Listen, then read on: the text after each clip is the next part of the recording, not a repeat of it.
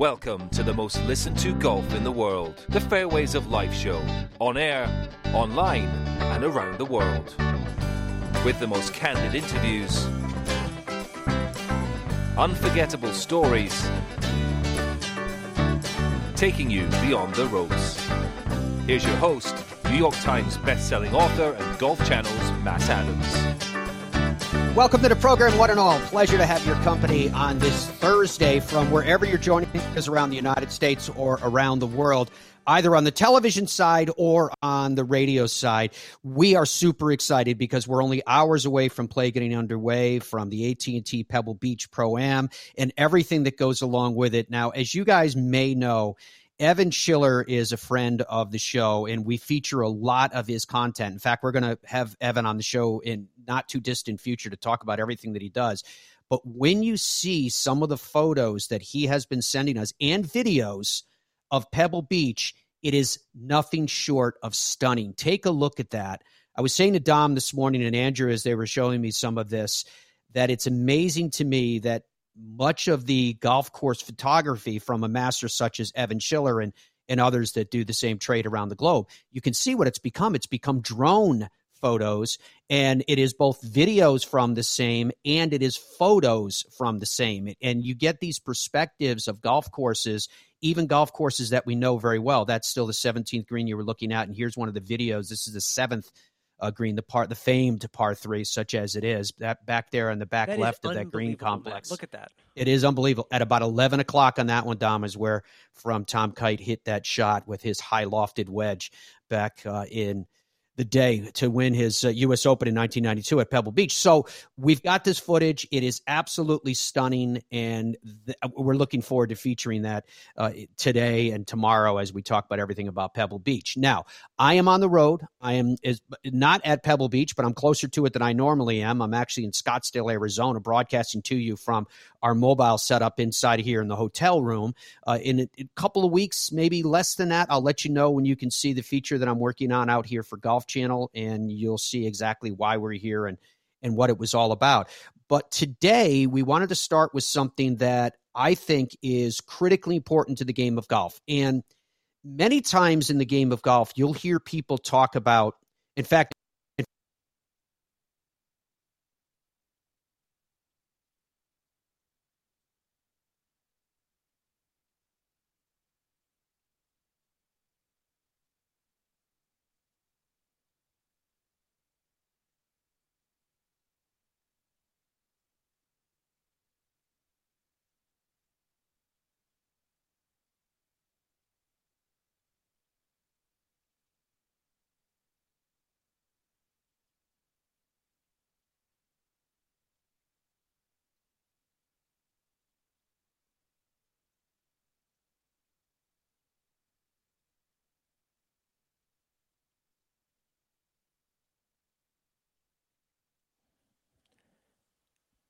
Hey, Maddie, your audio just dropped. I'm going to jump in there. We just lost Maddie there. His audio dropped. Obviously, his mobile setup there is is unique. Unique situation we're in here. So what I'm going to do is I'm going to reconnect to Maddie here in just a second. He was just talking about a very special guest that we have coming up, and uh, when we come back from this commercial break, uh, Matt will hopefully be rejoining us from Scottsdale uh, where we can hear him again. And then we will welcome in the very special guest. And there are some numbers that we're going to share with you that are going to blow your mind about the growth of the game of golf and what has happened and transpired over the course of 2020. So when we come back, we will let you know. Golf plans changed? We're here for you. Drive in, fly in French Lick Resort is the perfect spot for your next golf getaway. Our Donald Ross and Pete Dye courses have hosted majors since 1924. Our historic hotels are top flight as well. And know that keeping you safe in this era of COVID is also important to us. Go to FrenchLick.com. Play legendary golf this year. Must be 21 to enter casino. Gambling problem? Call 1 800 9 with it. TheGolfTravelGroup.com is a luxury golf tour operator that specializes in custom travel itineraries to Scotland, Ireland, England, Wales, Iceland, New Zealand, Australia, South Africa, and more. guaranteed advanced tee times, incredible accommodations, airport meet and greet services, private guided tours, and private drivers, all in luxury vehicles. And they have a staff that's been doing it forever. TheGolfTravelGroup.com. The best golf experiences are the unique ones that combine breathtaking beauty, inspiring designs, and refined luxuries. Streamsong Resort, conveniently located in Central Florida, is unlike any golf experience you've ever had. Award winning courses by Coore and Crenshaw, Tom Doak, and Gil Hanse will challenge and amaze in a dunescape you'll swear cannot exist in Florida. Awaken your senses then at their opulent spa or enjoy world class bass fishing, archery, or clay shooting. The options are endless, and you can cap it all off with luscious and distinctive culinary choices to delight any palate. Visit StreamSongResort.com today to plan your golf trip that's everything that you would want and nothing like you've ever experienced.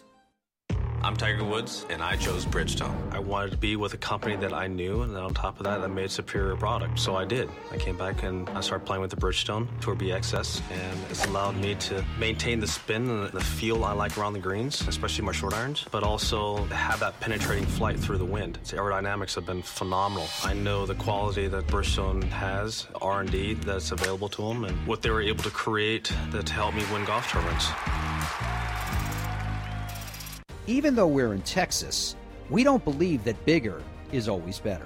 At Ben Hogan Golf, we believe in something called micro manufacturing, a concept Mr. Hogan taught us long ago. It's a belief that handcrafting golf clubs one at a time to your exacting specifications is the reason we make some of the best quality and best performing equipment in the world.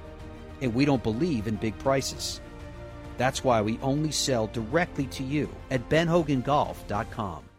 Let me ask you a question. Are you in pain on the golf course? You know, pain management is a crisis in America. It affects over 100 million people and 35% of golfers, but now we can do something about it. BioFit 360 is a new company here to help us manage and alleviate that pain naturally. They've developed a formula that safely extracts CBD from the hemp plant and utilizes all of its healing properties to help us. They have a relief cream, they have gummies, they have sleep aids, and much more. It will change the way you feel on the golf course and in life. All you need to do is head to biofit360.com.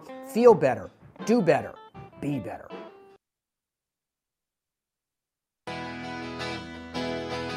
I am here, folks. Welcome back to the Fairways of Life show on this Thursday. Uh, so impressed, obviously, with the technology that allows us to come to you around the world, both in a radio and in a television format, in, in this absolute global web of, of digital platforms. But sometimes the technology defies, especially like now when we're on the road and, and we're utilizing uh, elements of that technology that comes from third parties. Sometimes it works, sometimes it doesn't. And in that case, it didn't. So I said to Dom, we were in the break and I reconnected and I said, Did you hear what I was saying about the stakeholders? And he said, No. He said, We didn't hear anything.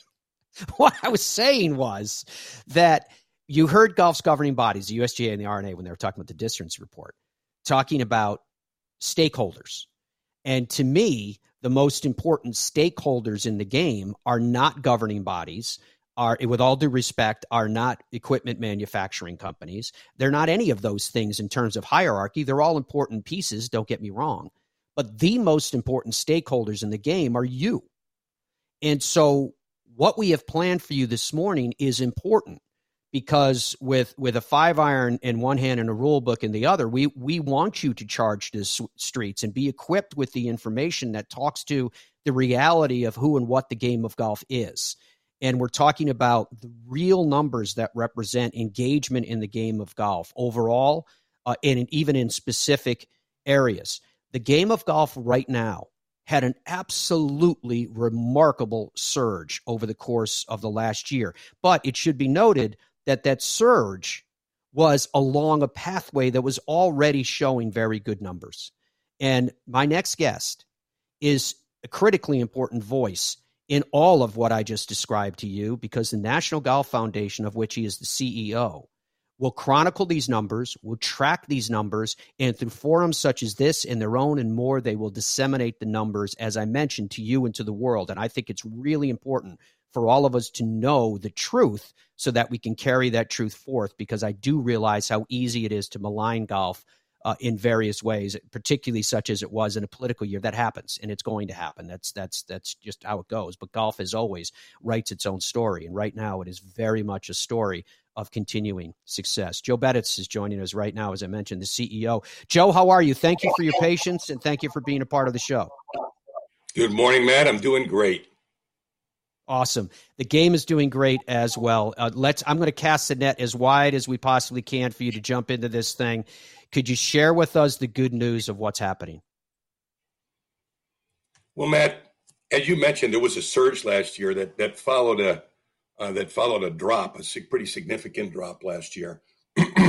of course, in uh, in March and April, uh, we shut down pretty much all of our golf retail.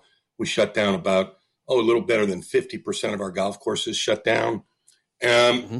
But in May, things came back strong, and they continue to come back strong throughout the rest of the year. So rounds played were way up over previous over the same month the previous year throughout the end of the year, finishing up 14%.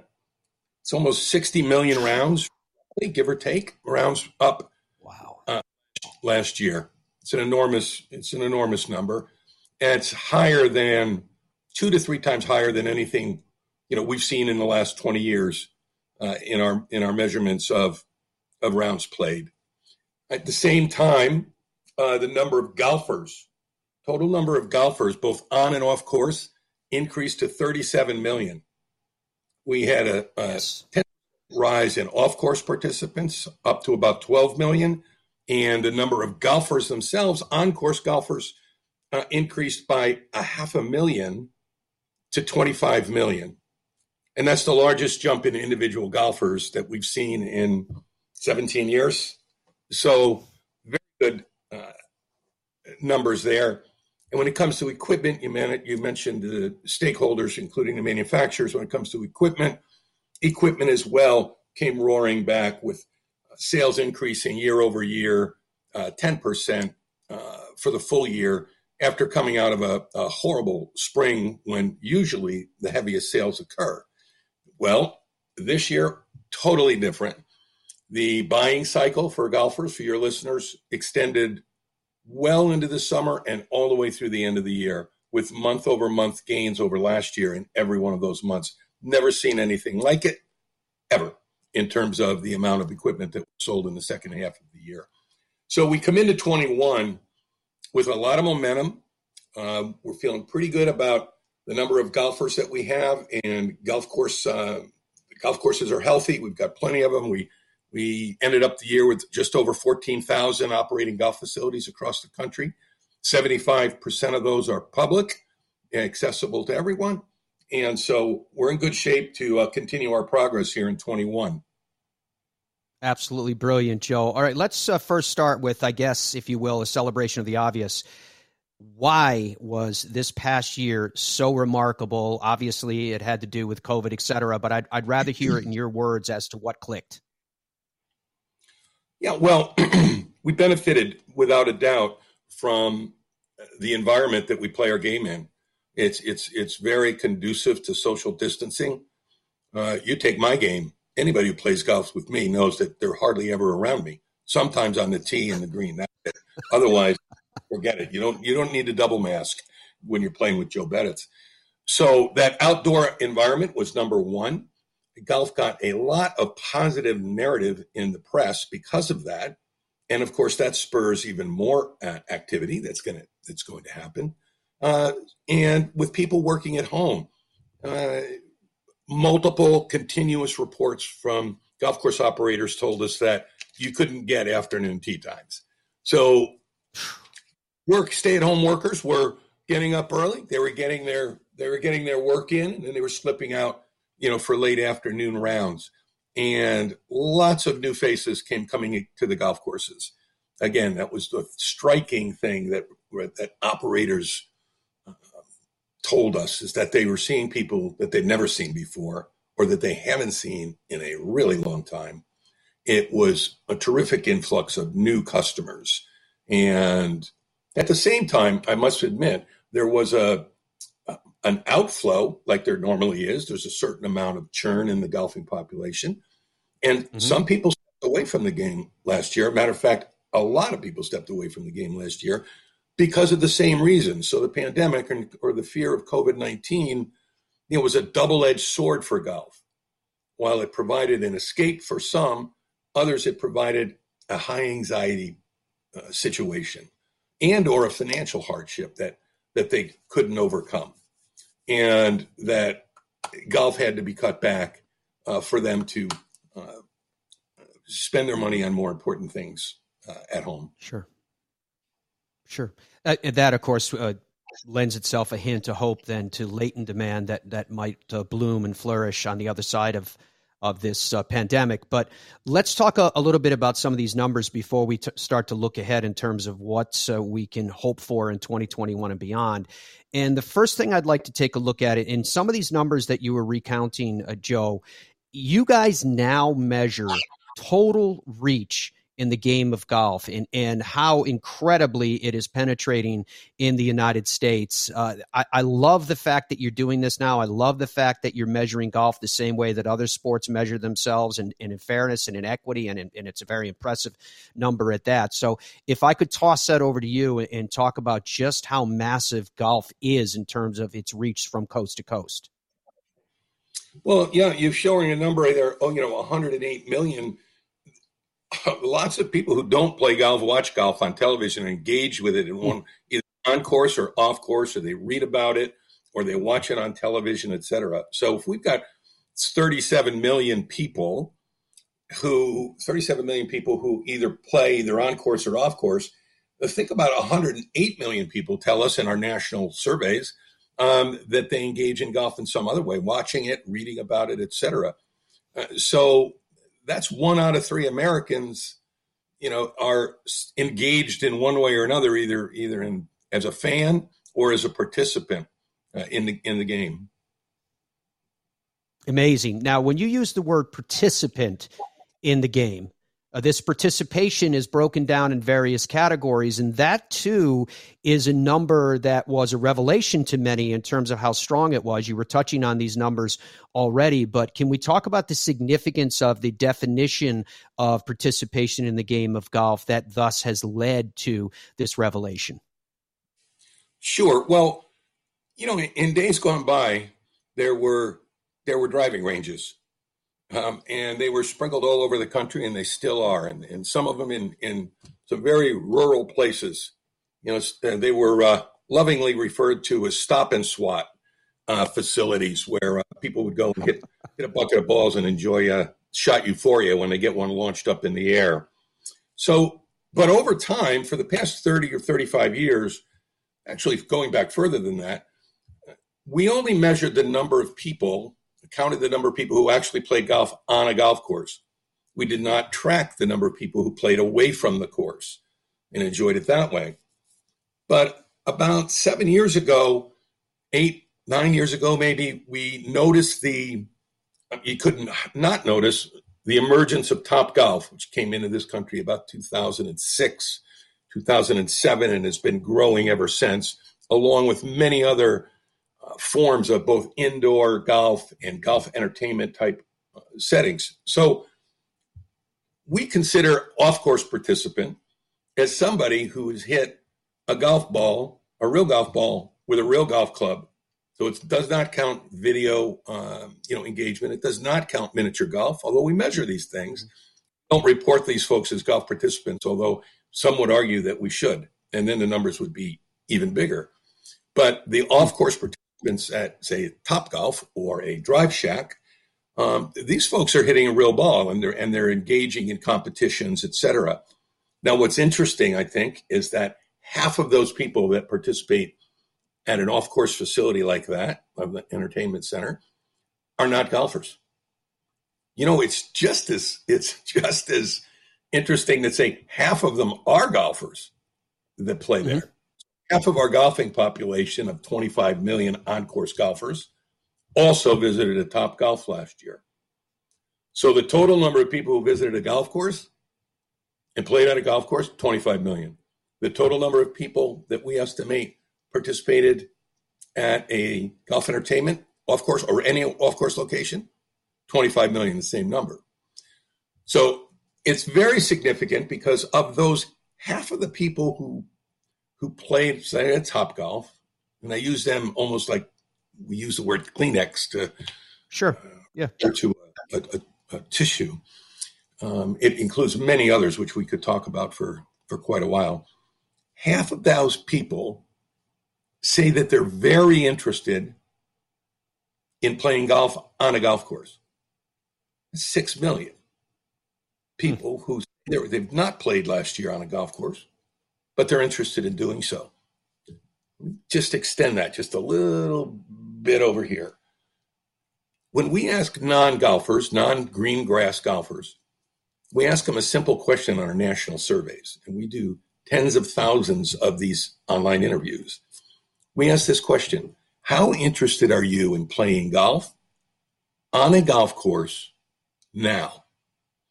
Mm-hmm. And they can say that they are very interested, somewhat interested, a little interested, or not at all interested. Pretty simple question. Mm-hmm. 17 million of those people who did not play golf on a golf course tell us that they're very interested in doing so. 17 million. Awesome. Said 6 million played at a Topgolf. So one out of three of what we call latent demand or interested non golfers have some experience already in hitting a golf ball uh, that we think makes them even better prospects for the traditional game. I'm sorry, you can just re- ask me one question. I'll take up your whole spot here. So I'm going to shut I up. I love it. No, this, no, no, that's why we're having you on here, Joe. We definitely want this information. So over 100 million people in America that are being reached by this game of golf. One out of three Americans, when you put it into those terms, 36.9 million in participation, whether it's on course or whether it's through these other venues that you're talking about with club in hand hitting a golf ball. It's amazing. How are, and you even touched on the latent demand and the interest that's there. How are we doing in specific and critical areas, Joe, in terms of bringing people back in the game, retainment from from uh, the, otherwise the outflow, women and juniors, for example, minorities into the game? How are we doing in all these important demographic areas? I'm going to split that into two uh, two answers. In terms of bringing more diversity into the game, we did we were doing better and better every year. And last year we did really good. The number of females the number of juniors the number of non-caucasians that came into the game hundreds of thousands in each of those categories came into the game uh, which is fantastic. And we want to keep doing that. 6.2 million people played golf last year on a golf course who had not done so the prior year. 6.2 million. That's enough to fill the cities of Los Angeles and Houston. This is a lot of people, a lot of prospects that came into the, that, that showed up at a golf course that hadn't been there the year before. And now about half of those people had some previous experience with golf. Half of them had no experience in golf. Had never had never played golf ever. They were true beginners.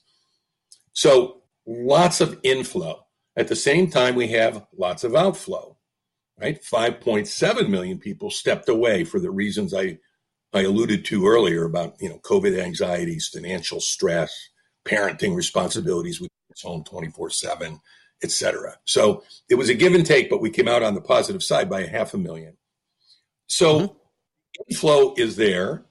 And where we have a bit of a problem or an opportunity, really, it's an opportunity, not a problem, it's a challenge, is in converting more of this trial, people coming in and giving golf a try, converting more of that trial, uh, first time experiences or re experiences into more committed golfers. We've got to make it a bit more sticky.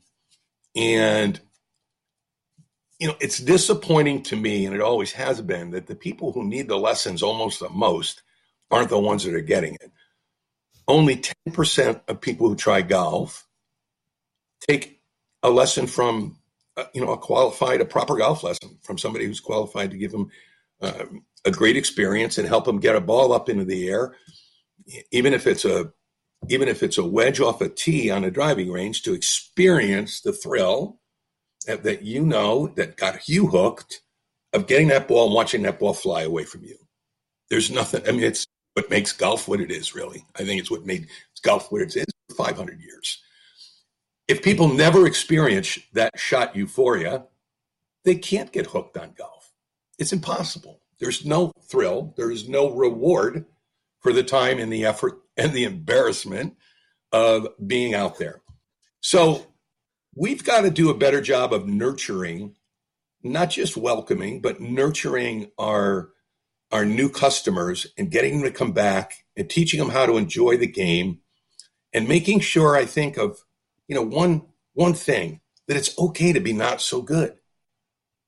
Most of the people who have left the game, Matt, they've told us that they never felt that they played well enough to enjoy the game. Well, if you don't enjoy something, you're not going to keep doing it. They didn't feel that they were they played well enough to enjoy the game. They tell us they didn't ever experience shot euphoria. They weren't comfortable being around the golf course. It felt a bit alien to them. They didn't feel mm-hmm. comfortable mm-hmm. being other golfers. These are not inducements to saying you're down on golf and you're staying with it. So we have to get more of these people through more structured introduction programs. Golfers require, like humans do, they require incubation. They don't just uh, get started and all of a sudden and they're on their own and they can and they can survive. New golfers, not enough, not very many of them can survive without without some help. Do you think, Joe? Obviously, you just alluded to it in terms of uh, counteracting, if you please, the outflow that that the game is subject to. But do you think that the surge that we saw in 2020 in all of these categories, including millennials, is there a way to keep the good times rolling on the other side of COVID, hoping that people come back to the game, uh, overcoming the variety of reasons that you laid out that they may have avoided it in 2020, and that the people who are absolutely filling the golf courses, including, as you noted, the afternoon tee times, which are always the ones that go open if there's going to be any inventory available, can we keep the good times rolling? We can if if we pay attention to the new customers we pay attention to them. We identify them first of all, right? I mean, our golf course operators have to say have to identify this is looks like a new golfer. You know, you and I may not be professional golf instructors, but I bet if you and I were out on the practice range and we were walking up and down the tee station, you and I'd probably do a pretty good job of identifying the new golfers. And so we need to be out there on those ranges helping those folks with their comfort level, helping those folks get the ball airborne. That's the secret. If it is, and it's not much of a secret because some some of our golf pros and our operators do a great job at that. We just need to get more of them doing it. That is the simple answer to increasing retention, and there is nothing more complicated to it than that. I absolutely love it, Joe. So some some some of the key touch points, folks, that we've been talking about with Joe Beditz, the CEO of the National Golf Foundation this morning, is that the total reach of the game of golf in the United States is measured at 108 million souls right now. That is such a critically important number. And participation is just a tick under 37 million Americans. Those two numbers alone are so significant. But, Joe, the gain in year over year, the fact that what has happened is historic by every measure is so important for the game of golf. And I guess the last question I would have for you is we look forward to 2021. Here we are in mid February, right? What are you the most excited about for the game of golf in the rest of the calendar year that lies ahead? Hmm. Well, uh, two things. One, the number of golfers or the number of non golfers who came and played on a golf course for the first time was the highest ever. As I mentioned, six 0.2 million people came to the golf uh, as never having played before or having had some experience but wanted to come back to the game.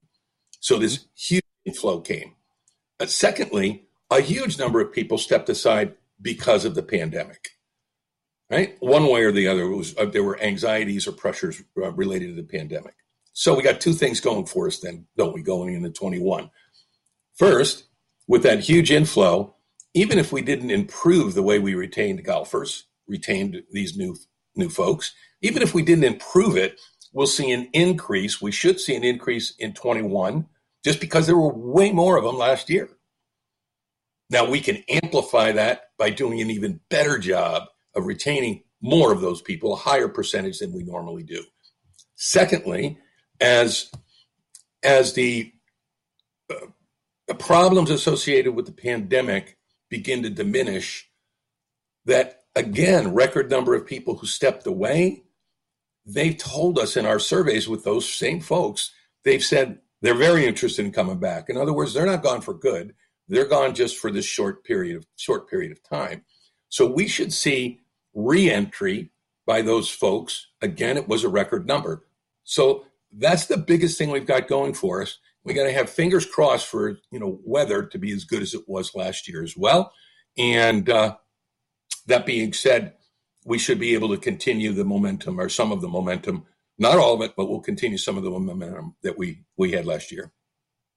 I love it, Joe. And with everything you just said, palms pressed too, that we also get on the other side of this pandemic with the, the, the vaccines and everything else that goes along with it as quickly as possible so we can continue this this trend and this growth.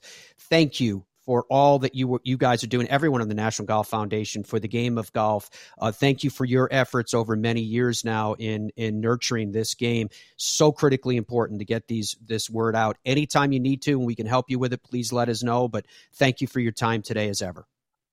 Always good to see you, Matt, and thanks Dominic as well. So, okay, adios, guys. See you. Thank you. That was Joe Beditz, who's the CEO of the National Golf Foundation. PGA Tour Superstore.com. Uh, one of the things that Joe was talking about that kind of struck in my mind was what he's talking about these qualified teachers to help you learn the game better. Well, at the PGA Tour Superstore, you can do that. I mean, not a lot of people realize it's not just America's number one golf retailer. It's also a place where you can get your game worked on so that you know exactly what's best for you when it comes to the equipment side of your game as well. Lots of times you'll have instructors that will say, you know what, before we do a club fitting, let's try to work uh, a little bit here and there on the game. And the reason why is because they want to make sure that they're measuring you with po- proper club head speed, proper ball speed, proper launch angles, et cetera, et cetera.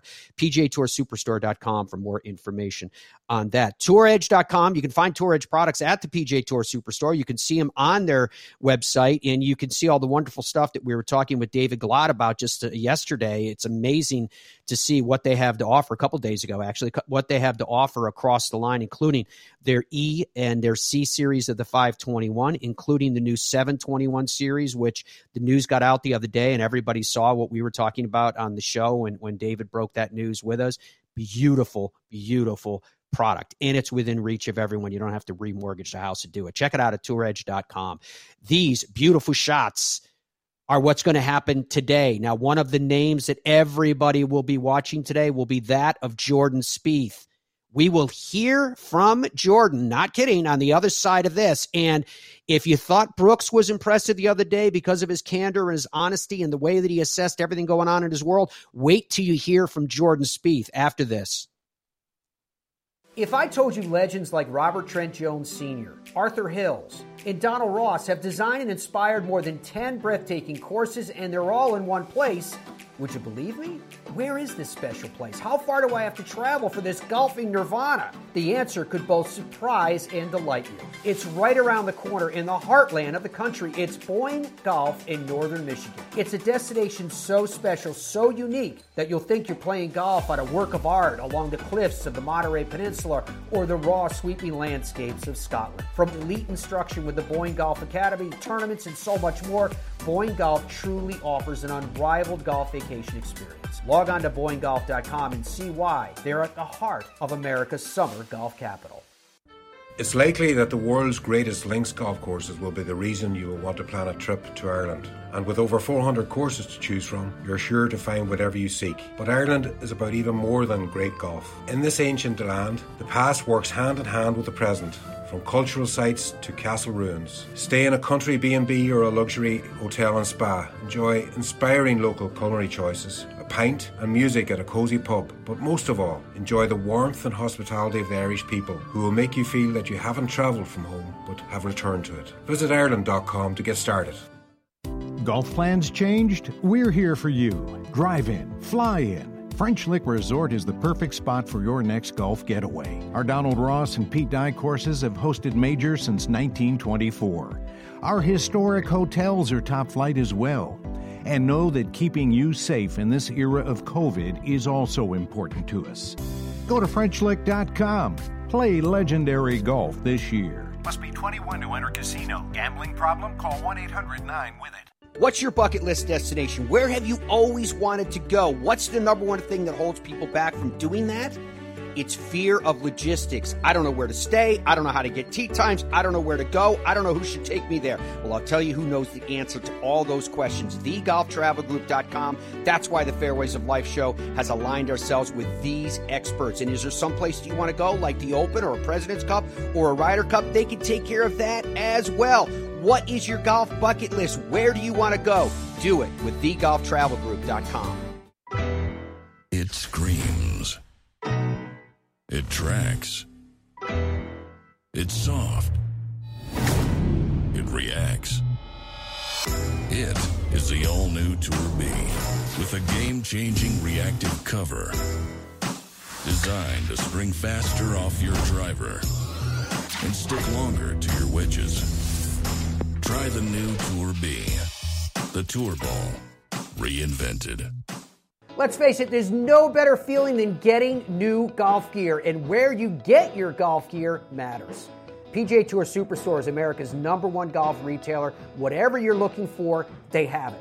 And you can get custom fit. You can shop online or safely in their stores. At the PGA Tour Superstore, you'll always find golf's biggest brands and all the latest equipment right at your fingertips. If you need it or want it, they've got it. Log on to PGATourSuperstore.com to upgrade your game today.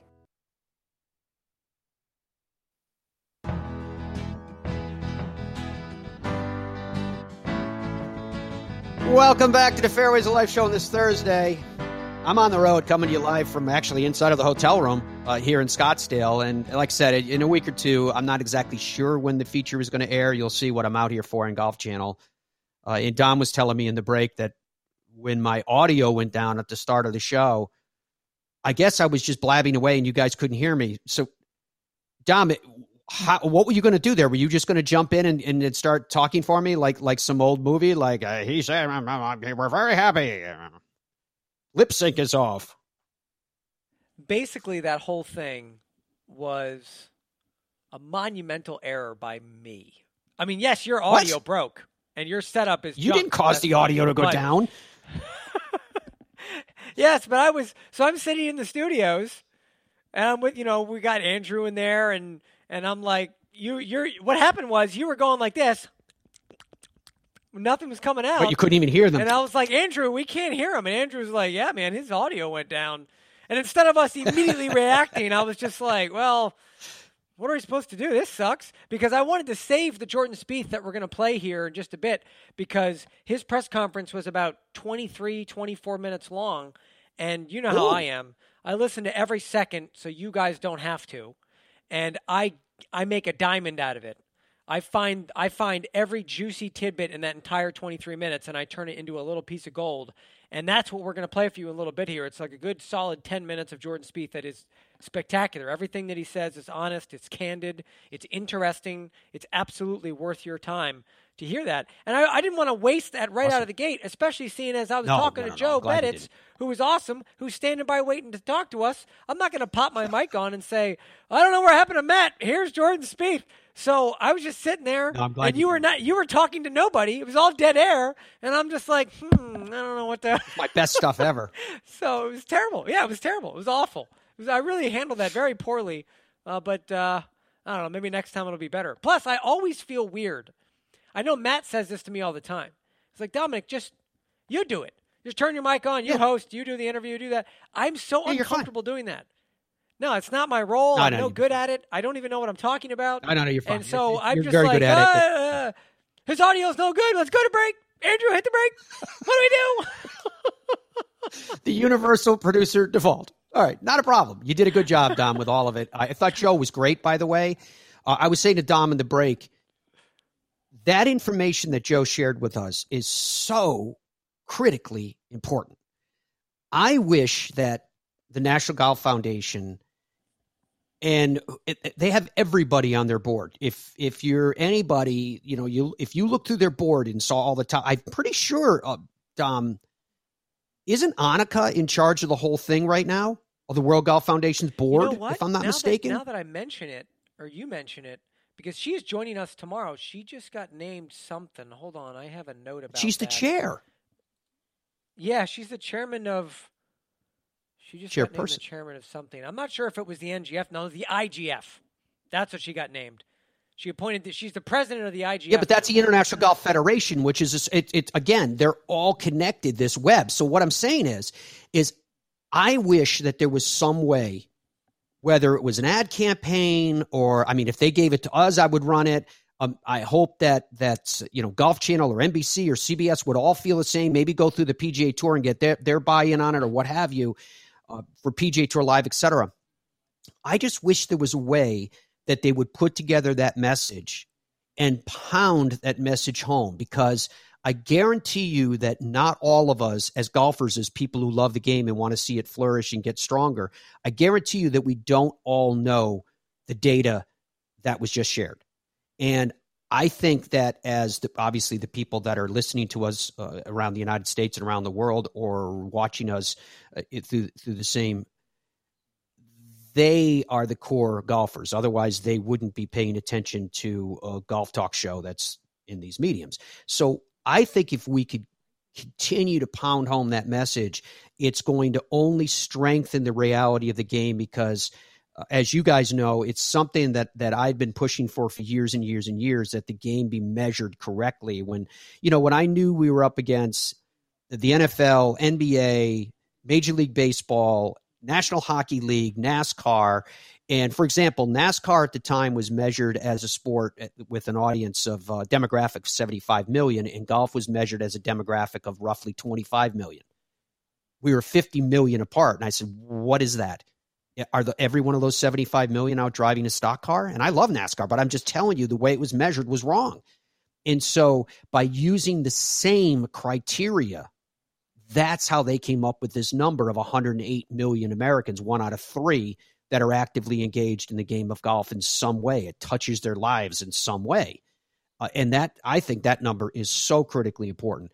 Uh, the fact that the participation number is nearly 37 million, these are numbers that people, golfers, need to know because the best salesmen you have for anything that you do are people who are currently doing it.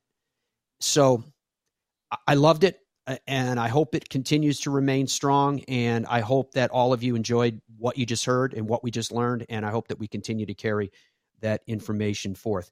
Uh, Biofit360.com, we are honored to be associated with the same because we know that many of you are experiencing discomfort in whatever variety, whether it's your ankles, uh, your knees, your hips, your shoulders, your back your elbows, your wrists, you name it. Uh, you're an athlete. If, if you play golf, you've experienced some measure of pain. Well, biofit360.com can help you with the same. They can e- even help you sleep better, which has a direct correlation to pain as well. And all of it has a direct correlation, of course, to performance. And as Joe was pointing out, performance leads to what he was calling it golf euphoria. When you hit that perfect shot, it keeps you coming back time and time again. BioFit 360 has found a way to extract the hemp oil from uh, from the, the plant, and, and they advise with over 1,000 medical professionals to make it happen. So the, the CBD from that hemp plant, I should be be more specific. So biofit360.com is a website where you can go on and see everything that they have to offer to make you feel better. Featured group coverage you can see on the television screen if you're watching is on the TV side. Kim Day, Cantlay, Spieth, Taylor, Fowler, Mickelson, Homa, Casey, Molinari, Snedeker in sync, respectively, in those threesomes. Now, to Jordan Spieth. In a second, you're going to hear from Jordan. You heard Dom talking about the fact that he sharpened this to a diamond, uh, a diamond that glows as well. And the reason why is because of who Jordan is, the honesty that he addresses the world with. And we were just talking about that a lot. And that's not new from Jordan Spieth. He's been that way from the beginning. Uh, Rory's been that way from the beginning. Uh, whether those two influenced other golfers in terms of the fact that we're in an era right now where the vast majority of the players will tell us exactly what they're thinking. Did you see the ratings from Jordan? The the, the ratings? Did you has. say? Yes. Oh, you mean the you mean like almost tiger like ratings, ratings for the final round of the Waste Management Phoenix Open were th- the average tour event outside of like the Masters, right? The big tournaments, just for folks, the ratings, if you will. It's about two million Mm-hmm. people. That's kind of what's what watches golf on Sunday. Compared Sunday to what a Waste regular NFL game's about 14 million, I believe. It's closer not to playoffs, 16 million, not Super yeah. Bowl. Or 16 Correct. million. Okay. Yeah, it's like 15, 16 million for like a, a big football game on a Sunday. Um, just to show you the little bit of a divide there. But that's fine. That's always been there. But what I'm getting at is um, the impact that Jordan has because you're talking about uh, him and we're hearing from him and how he's been playing and, and what happens when he does play. And the number for the Waste Management Phoenix Open was 3.7 million, which is Ooh. almost double the average. Now that was a that was obviously a boost to, to those ratings in general. I mean, the, they were up 30 or 40 percent or something from last year's Waste Management Phoenix Open, but it shows you when Jordan's in the lead in the final round. I mean, that's not a Tiger number, but that's a serious boost. And you don't traditionally see that boost with a Phil Mickelson or a Brooks Koepka.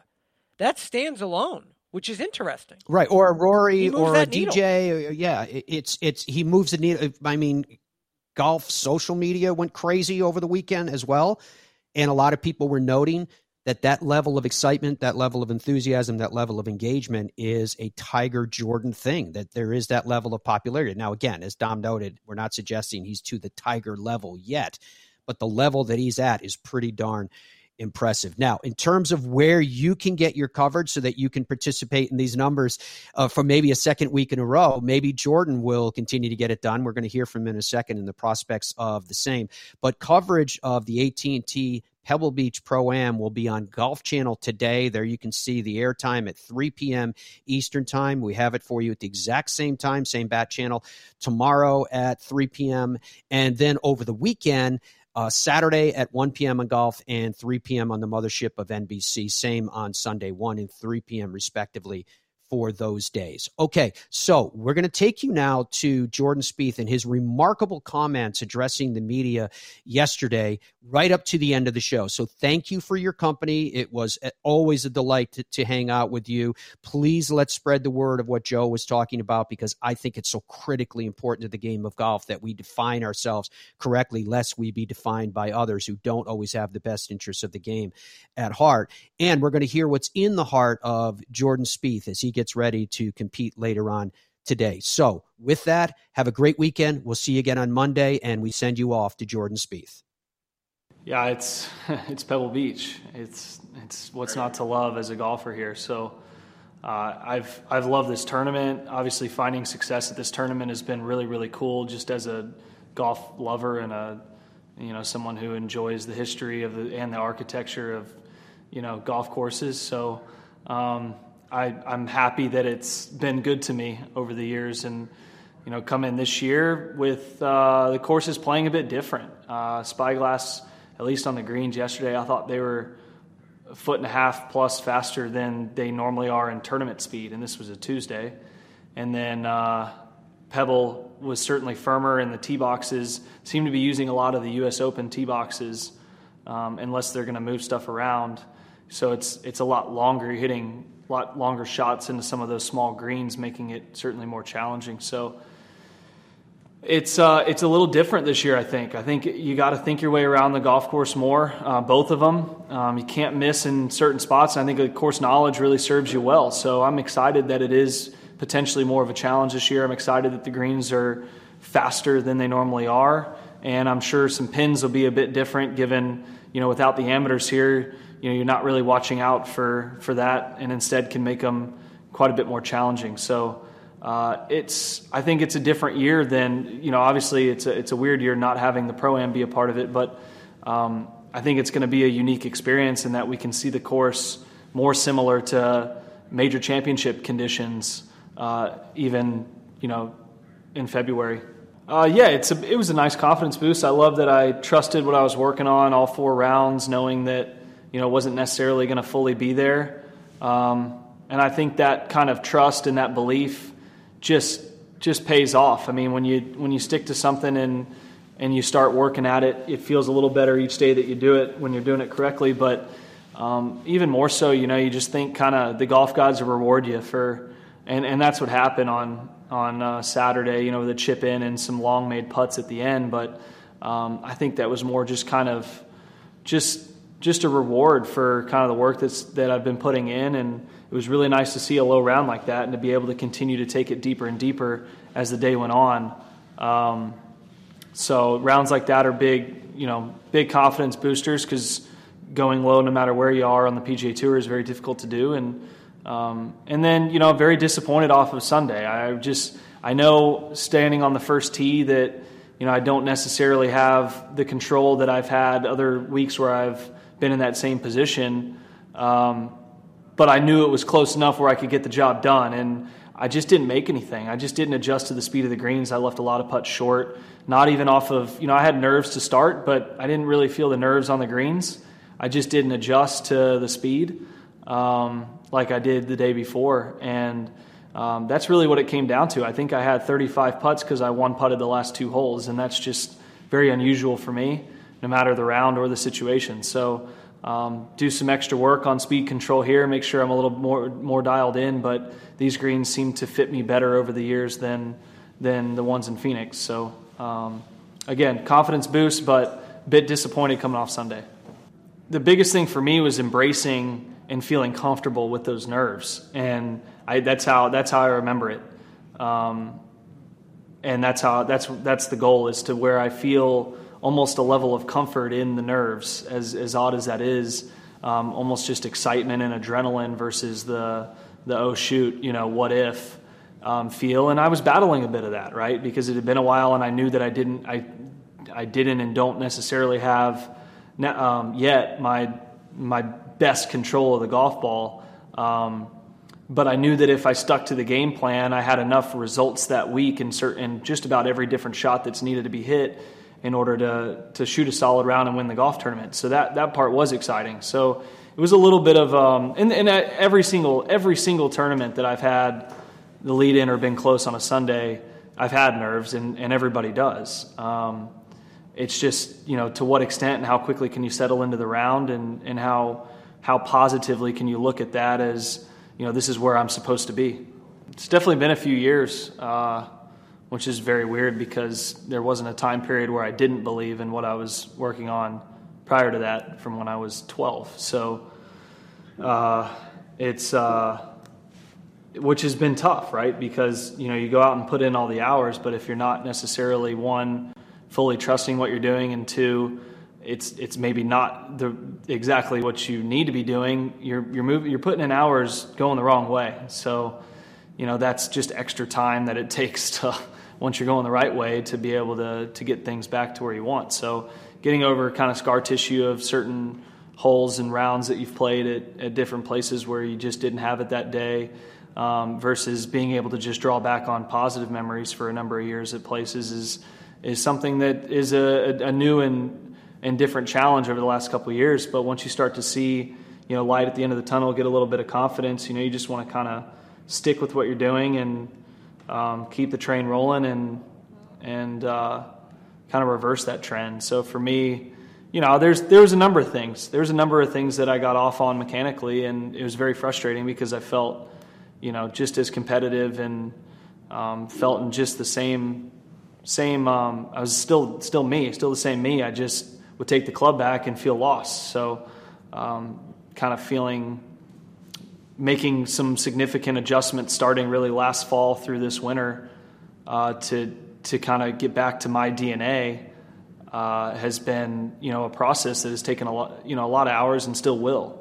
And now I'm able to you know try it out and trust it on the golf course and make the adjustments necessary because you can only you know on a driving range it's it's real easy to to almost overdo things um, the direction you're trying to, to to go to. But on the golf course you know it's what level of trust will I have out here? So um, fortunately I'm on the PGA Tour and I'm able to look back on swings that were made from good angles and and um, and trust that Cameron's like okay I saw what you're doing here. A little more of this a little less of that you know uh, and and we can move forward that direction um, what are what are those, or maybe just one of those things um, that, that you're referencing? Well, there's yeah, I mean there's there's quite a few things. I think most importantly, it's just getting the club into the hitting position to where I feel like I can kind of turn and burn, and I can get over to my left side and clear out, and feel like I don't have to use my hands as much, and um, and don't and don't get stuck. So there's a there's there's quite a yeah there there was um, quite a few things, but ultimately it's about feeling nice in front of it and feeling like you know you're kind of hitting the ball with your pivot versus having to kind of back up and use your hands. I mean, it's just too hard to be consistent out here doing that. Yeah, I think for the first first little bit of time, it was uh, you know is um, I think that you know even friends on tour are probably like all right you know just struggling for a year or something, and then people are reaching out saying you know I see this or I'm at you know it, it's kind of a tough thing you know because um, even some of my best friends out here on tour I play a lot of practice rounds with. Uh, they want to help, but you don't want to overstep, right? So it's kind of a tricky situation. But um, anyone that I would reach out to, I was probably too stubborn and waited too long to probably reach out to people that I definitely could have for just help in um, whether it's certain areas of the game or just getting through kind of areas of you know down years or something like that. I would probably I probably was just a, bit too stubborn on that when there are a lot of people willing to help that are super friendly that have gone through, you know, I guess somewhat relatable situations out here. So, um, with a bit of friends, fi- um, friends kind of stepping in and and um, and offering help to um, myself, doing some more reaching out and just kind of letting my guard down a little, kind of letting the walls down, and um, I think that kind of combination kind of helped free me up a little bit to, you know, hey. For me, it's when I'm when I was when I'm when I've been struggling, it's very public, right? I mean, it's it's very aware. If I had if I had just kind of been 120th on the FedEx Cup every year, it'd have been pretty easy to have a couple off years. Um, but instead, it just gets heightened, and so it's about just kind of just being myself, um, not caring about uh, how heightened it is, but instead allowing you know the belief in the system, belief in my age saying, you know, you, you, could start at 27 and have an unbelievable career. Um, so let's just take our time, make sure we're getting on the right path. It just took a little longer than I would have liked, and I feel like I'm on the right path. That doesn't mean that I'm going to have massive success immediately. Um, I saw a little bit of it last, a little bit of success last week. Um, but for me, it's about the feels more than it is the results. And I know when it starts to feel a certain way, that the results follow, and and that's what I'm trying to tap into.